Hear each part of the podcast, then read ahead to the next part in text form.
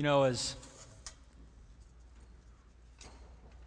people who go to church and as someone who's been to seminary, uh, it's easy to begin to translate God's truth into a subject matter.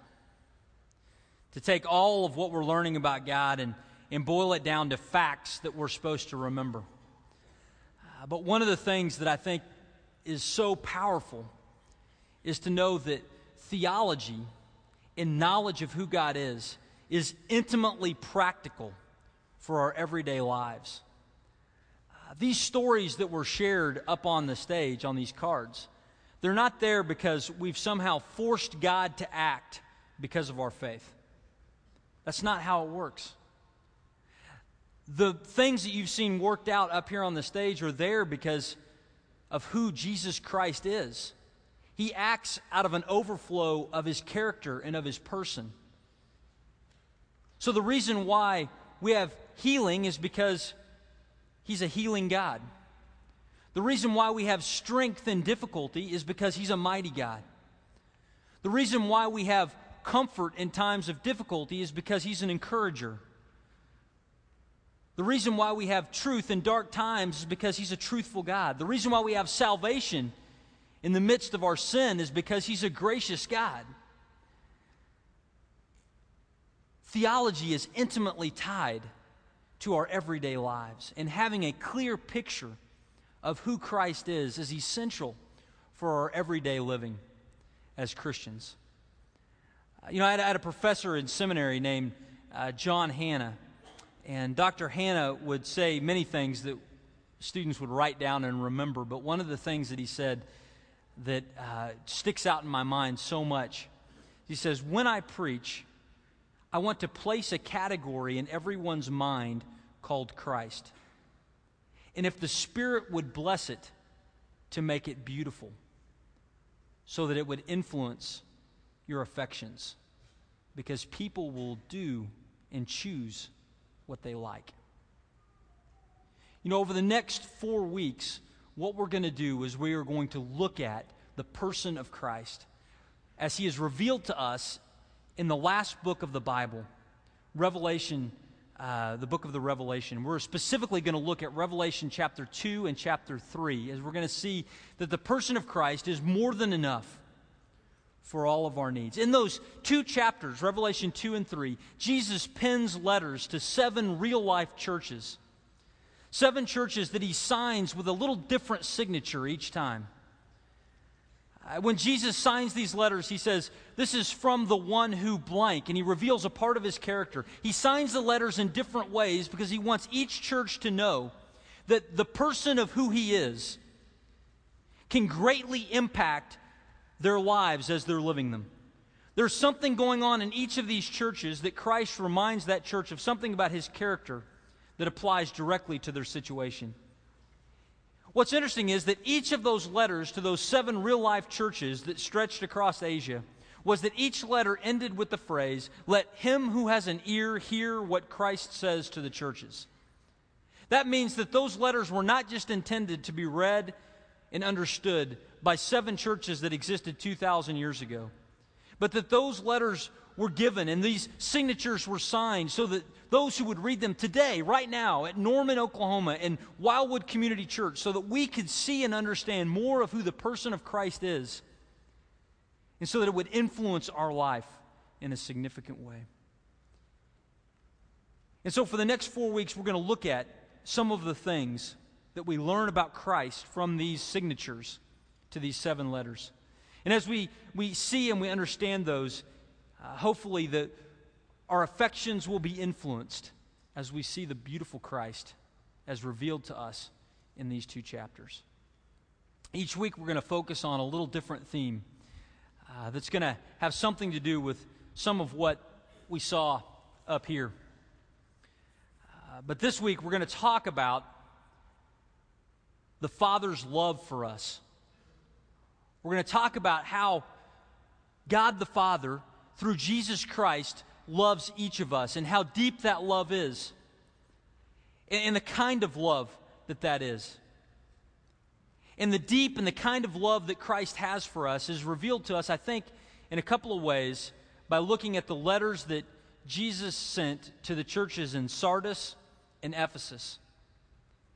As he tells them that the kind of love and the kind of relationship that he wants with them is something that is more than skin deep.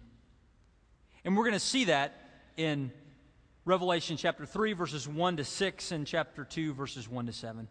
So let's start with the letter that Christ has to the church in Sardis in chapter 3, verses 1 to 6. Let me read those verses for us. Jesus says, To the angel of the church in Sardis, write this These are the words of him who holds the seven spirits of God and the seven stars. Hear the way Christ signs his letter right off the bat. We, we like to sign our letters at the end. In this culture, they sign their letters at the beginning. Jesus' signature has to do with the one who holds the seven spirits of God and the seven stars. And then he says this He says, I know your deeds. You have a reputation of being alive, but you're dead. Wake up, strengthen what remains and is about to die, for I have not found your deeds complete in the sight of my God. Remember, therefore, what you have received and heard, obey it and repent. But if you do not wake up, I will come like a thief, and you will not know at what time I will come to you. Yet you have a few people in Sardis who have not soiled their clothes. They will walk with me dressed in white, for they are worthy. He who overcomes will, like them, be dressed in white, and I will never blot out his name from the book of life, but will acknowledge his name before my Father and his angels. He who has an ear, let him hear what the Spirit says to the churches. You know, in this letter to the church in Sardis, Jesus begins and says that this is a letter from me, Jesus Christ, the one who holds the seven spirits of God.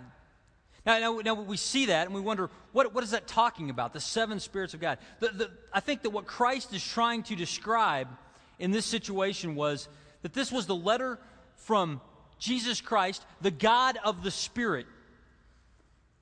This idea of the seven Spirit of God is the idea of the full Spirit of God. The Holy Spirit is at the control of Christ. The Holy Spirit, which doesn't have a, a, a physical body. The God of Spirit, in other words. This is a letter from Jesus Christ, the one who is Lord over the Spirit. Uh, it's interesting, this was hearkening back to something that was prophesied in the book of Isaiah concerning the Messiah. And in the Old Testament prophet Isaiah, in chapter 11, verses 2 to 5, it says this says, The Spirit of the Lord will rest upon him, the Spirit of wisdom and of understanding, the Spirit of counsel and of power, the Spirit of knowledge and of the fear of the Lord. And he will delight in the fear of the Lord. He will not judge by what he sees with his eyes or decide by what he hears with his ears. But with righteousness he will judge the needy. With justice he will give decisions for the poor of the earth. He will strike the earth with the rod of his mouth. With the breath of his lips he will slay the wicked. Righteousness will be his belt, and faithfulness the sash around his waist. You know, that, that Isaiah 11 passage talks about the one who will be Messiah, who we know to be Jesus Christ, is the one on whom the full Spirit of God will come and rest. He's not someone who merely looks at externals and judges only by what he sees or what he hears, but he's the God who is of spirit, who understands everything in the spiritual realm. In other words, as, as Jesus Christ looks on our scene this morning, he sees more than just what we're wearing. He sees more than just what we've said today. He sees more than just our appearance. He knows our spirits as well.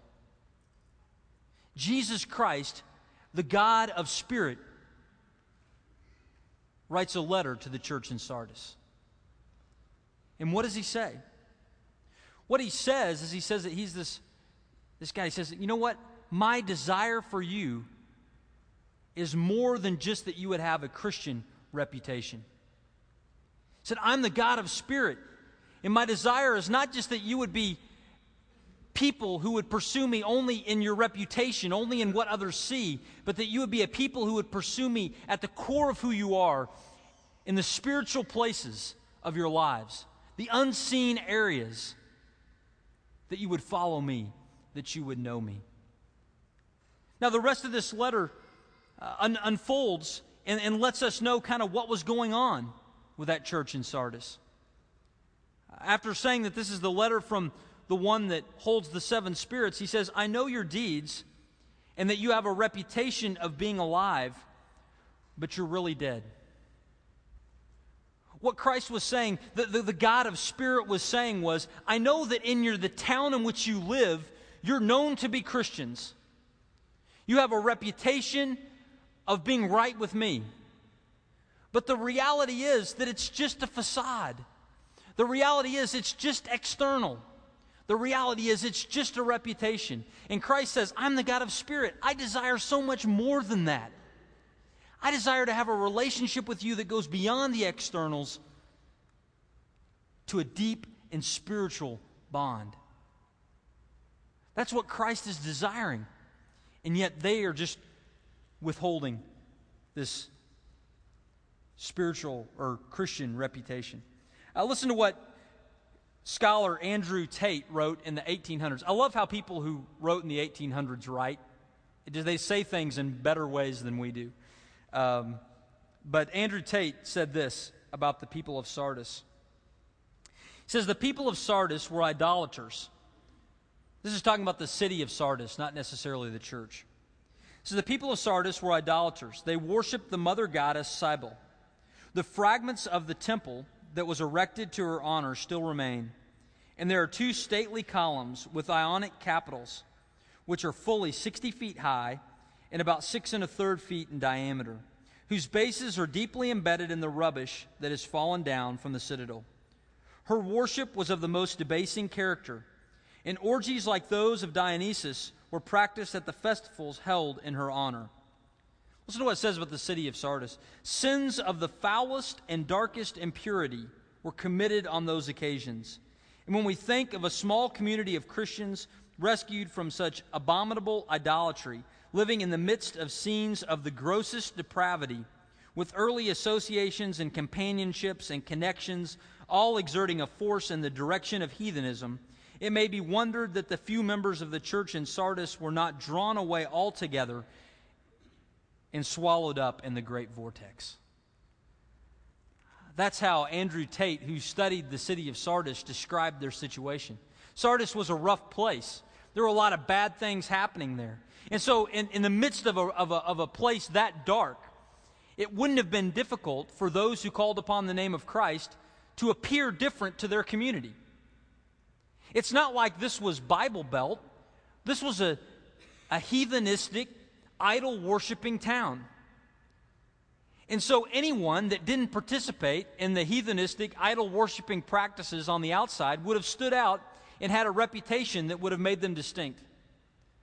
And the people in the city of Sardis had some deeds that were different from the community around them.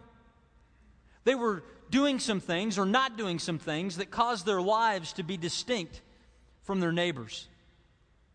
And yet Christ looks down at that and he says, You know what? I did not come to bleed and die on your behalf so that your lives would look just a little different from your neighbors. I didn't come to initiate a relationship with you just so that you would attend a different temple to worship on the weekend. Jesus says, I'm the God of spirit. I desire more than just you to have a different reputation than your neighbors. I desire that you would have a love relationship with me that would be deep and that would be spiritual. then he goes on to describe what he would call them to do in response. But I began to think as I read that just about our lives. I think about Norman and, and Wildwood and, and, and myself and what does it mean to have a life today that is just based on a Christian reputation? Is it possible that we too could just have a facade up in our spiritual life? I think it is. It's possible that we could attend the right church on the weekends. It's possible that we could have an ichthus on our car.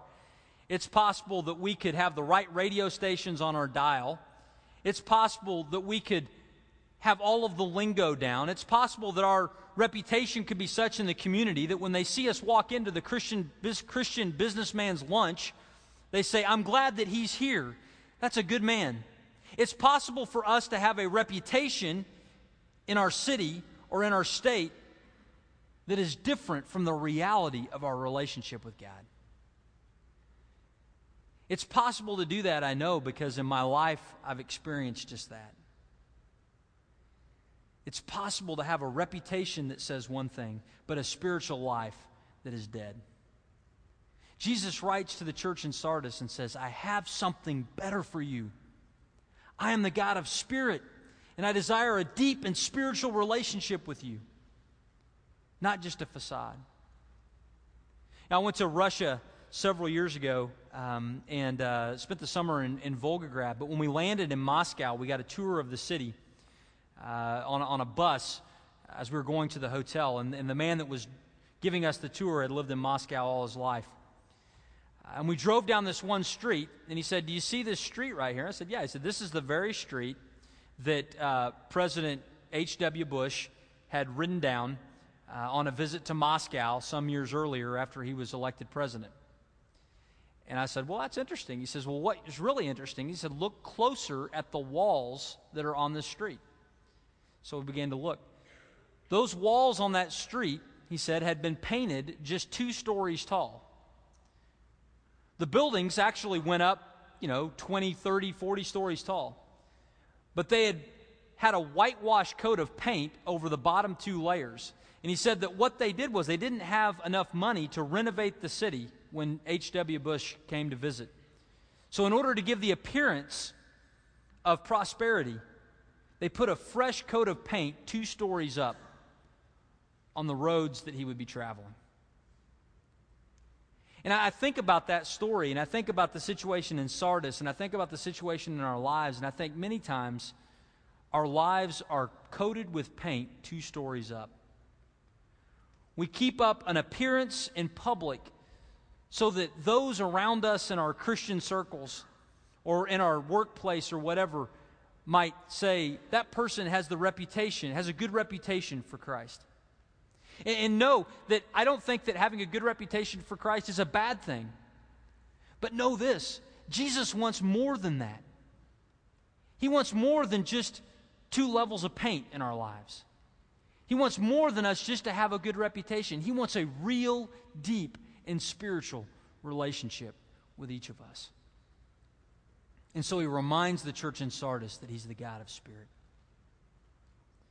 If you're here today and you're living out a life that is merely based on a reputation, remember this truth that Jesus Christ is the God of spirit. Jesus wrote a second letter. He wrote a letter to the church in Ephesus. Over in chapter 2, verses 1 to 7, Jesus writes a letter to the church in Ephesus.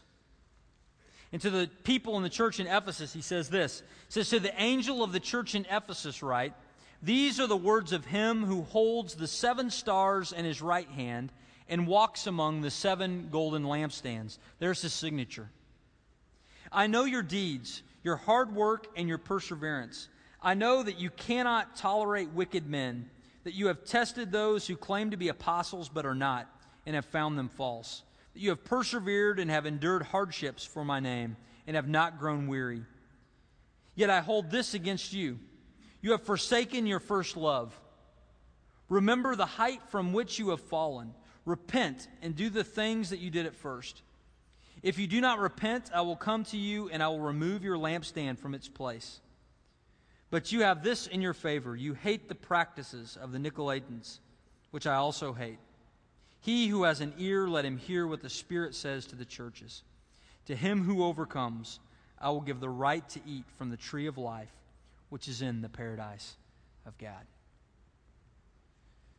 So Jesus writes a letter to the church in Ephesus. This is the same church in Ephesus that received the letter from Paul some 35 years before this letter comes from Christ himself. And to the people in Ephesus, Jesus signs it this way He says, I am the one who holds the stars in my hand, and I'm the one who walks among the lampstands. We, we hear that and we think that is a bizarre description. What in the world is he talking about? Uh, but the reality is that that strange symbol of stars and lampstands is explained to us just a few verses before. You see, these letters were to be delivered through the agency of the Apostle John. And in chapter 1, Jesus appeared to the Apostle John while he was in prison on the island of Patmos. And when Jesus appeared to him, he appeared to him in a very strange way. He appeared to him as a God who was walking among some lampstands and holding some stars in his hand, just as he titles the letter to the Ephesians. And in chapter 1 and verse 20, this example of, of uh, stars and lampstands is explained. It says, The mystery of the seven stars that you saw in my right hand and of the seven golden lampstands is this The seven stars are the angels of the seven churches, and the seven lampstands are the seven churches. You see, Jesus was writing to the church in Ephesus, and he was saying, This letter is coming to you from the one who holds the seven stars, or there's two ideas on that. That the stars, meaning the angels that serve over these churches, or possibly even the stars representing the pastors of those churches. The messengers, literally, would be the translation the messengers, the pastors, or the angels, any of those possibilities of those churches, Jesus holds in his hand. But he's also walking among the lampstands, which represent those churches. What Jesus is saying to the Ephesians is this letter is coming to you from myself who is among you. Jesus wasn't close to the lampstands, Jesus wasn't seeing the lampstands from a distance. So Jesus was among the lampstands. Jesus was among the churches. And to a church like Ephesus, they, might have begun to think that Christ was distant. They might have begun to think that, that Christ was nowhere to be found, that he had lived out his life on the earth, but then he had ascended into heaven, and there was this great chasm now that separated them. Where was Christ in their daily life? You ever felt like that? I have. But to that group of people who wondered where Christ was in this moment of great difficulty. To that group of people who wondered where Christ was in their life, Jesus writes them a letter and says, This letter is from the one who is right there among you. And he, and he, titles this letter to them, reminding them that he's among them, because their relationship with him had become one of just duty. Jesus wrote them this letter to tell them, Look, I desire from you more than just your duty. I desire from you more than just that you would be doing the things that you know are right. I desire from you more than just that you would be going through the motions and believing the right things on, on your doctrinal statement and doing the right things in terms of helping others. I desire more than just that level of duty in your life. Because the Ephesians were people who had all of those things going for them. Look at what it says as, it, as the church in Ephesus is, is described. Jesus says that their deeds and their hard work and their perseverance that he's aware of. In other words, these were people who were living out and doing good things. It means that they were not just doing things for a day or a week, but they had been doing them for a number of years. They were persevering, maybe even through persecution or difficulty. They were keeping on doing the right things. He goes on and says that they were believing the right things. They weren't tolerating wicked men. They weren't tolerating the teaching of the Nicolaitans who were professing some false doctrine in their midst. The Ephesians were doing the right things. They were believing the right things. They were opposing the right people. They had a lot of those things uh, built up in their lives. And yet Jesus says this to them in verse 4. He says, Yet I hold this against you. You have forsaken your first love. What Jesus was saying was, you're believing the right things, you're doing the right things, you're opposing the right people, and yet you have no passion in your relationship with me. Our interactions have become just about duty and not about relating to one another as our awesome Savior and God. They were missing that. And Jesus called them on it. He said, I have this against you, that you have forgotten your first love. Uh, he, he goes on and, and tells them that if they don't repent of that, that he will come and remove the lampstand from their place. He's saying, you know what, if you don't repent of this, uh, of, of, this, of these actions, if you don't return to a love relationship with me and remember that I desire more than just your actions and your beliefs, said, if, if, you, if you really want to return to this love relationship with me, if you don't do that, then I will remove your lampstand or I will remove your influence in your community.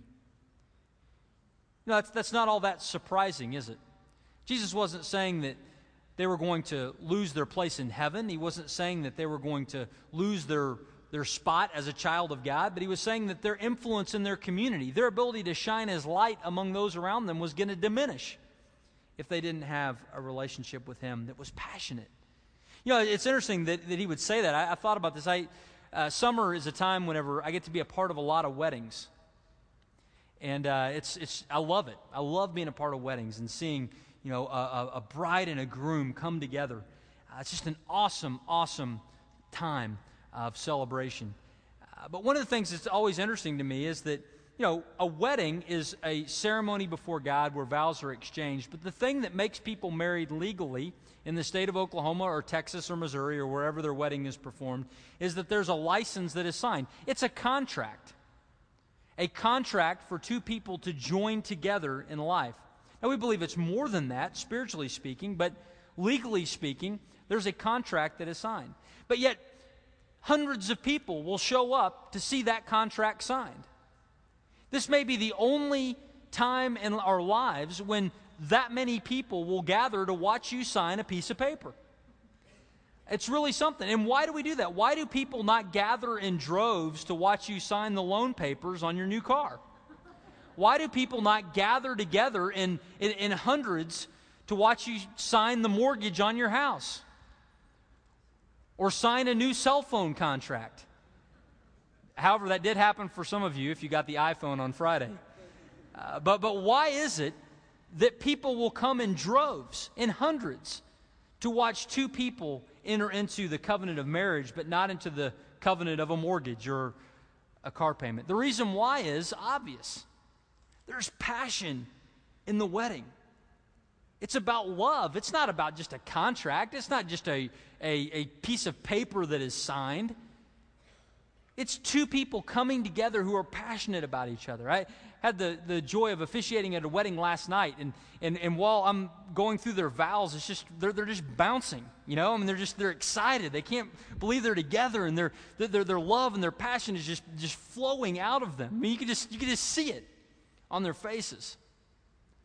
That's why people come. People are attracted to passion. The same thing is true in, in, in, the church. When believers are passionate in their relationship with God, beyond just a reputation, beyond just duty, people around them take notice. Have you ever been around someone who's passionate about their relationship with God? It just warms your whole being. You want to know what's going on in their life. They, they're, they're passionate about it. Not, not fake passion, genuine passion. They, you get a sense when they pray that they know the Lord. Not just that they're saying something they heard someone else say. That doesn't mean that they're saying it more eloquently. It just means that you can tell they're talking to God. Passion is attractive. Passion is what we want. I, you know, I have never met a person who has said, What I really want is just a Christian uh, facade, reputation, exterior, and I really want just a, a, a relationship with God that's just based on duty. You know, if you really start talking to people, that's not what any of us want. None of us want this passionless, flat, two story up paint relationship with God. That's not what we want. What we want is something deep. What we want is something spiritual. What we want is a love relationship, a passionate relationship with God. Isn't that what you want? That's what I want. And because that's what we want, we need to remember the person of Jesus Christ. Because we don't have to manufacture love from God. We don't have to jump through hoops so that God will love us. How deep is the Father's love for me? We don't have to, to force God's hand in some way. It's part of his very character. Jesus Christ is the God among us. He's among us because he loves us and he desires a passionate relationship with us. We don't have to manufacture a deep and not a superficial relationship with God. We don't have to manufacture that because he is the God of spirit. When we think of what we really want, the things that we really need, the things that are more than enough for us, they're found in the person of Christ. You know, I just have to confess that I've been in both camps. I've been in the church in Sardis and I've been in the church of Ephesus. I've been known to have a relationship with God that exceeds a reality. And I've been known to do the right things and yet not have any kind of passion in my relationship with God. You know, as I talk to people, I think that I'm not alone in that. And yet, the person of Christ is more than enough for all of us.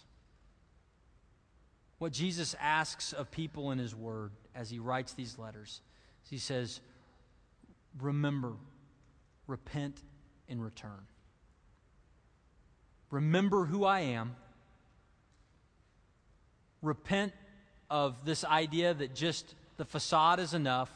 Repent of the idea that just duty is enough. And come back to me for what you really desire a deep and personal relationship with the living God. When we do that and when we come to Him, we find that He's more than enough for our needs. Let me pray for us. Father, we thank you for the time that you have given us today to look at your word. We thank you for the testimonies that we have seen that remind us that you weren't just the God who walked among the lampstands of the churches of Asia, but you're the God who walks among the lampstand of Wildwood, that you're close to us and that you have touched our lives. Father, I pray that we would be men and women who would turn away from our independence and would run to you to provide for all of our needs. We pray these things in Jesus' name.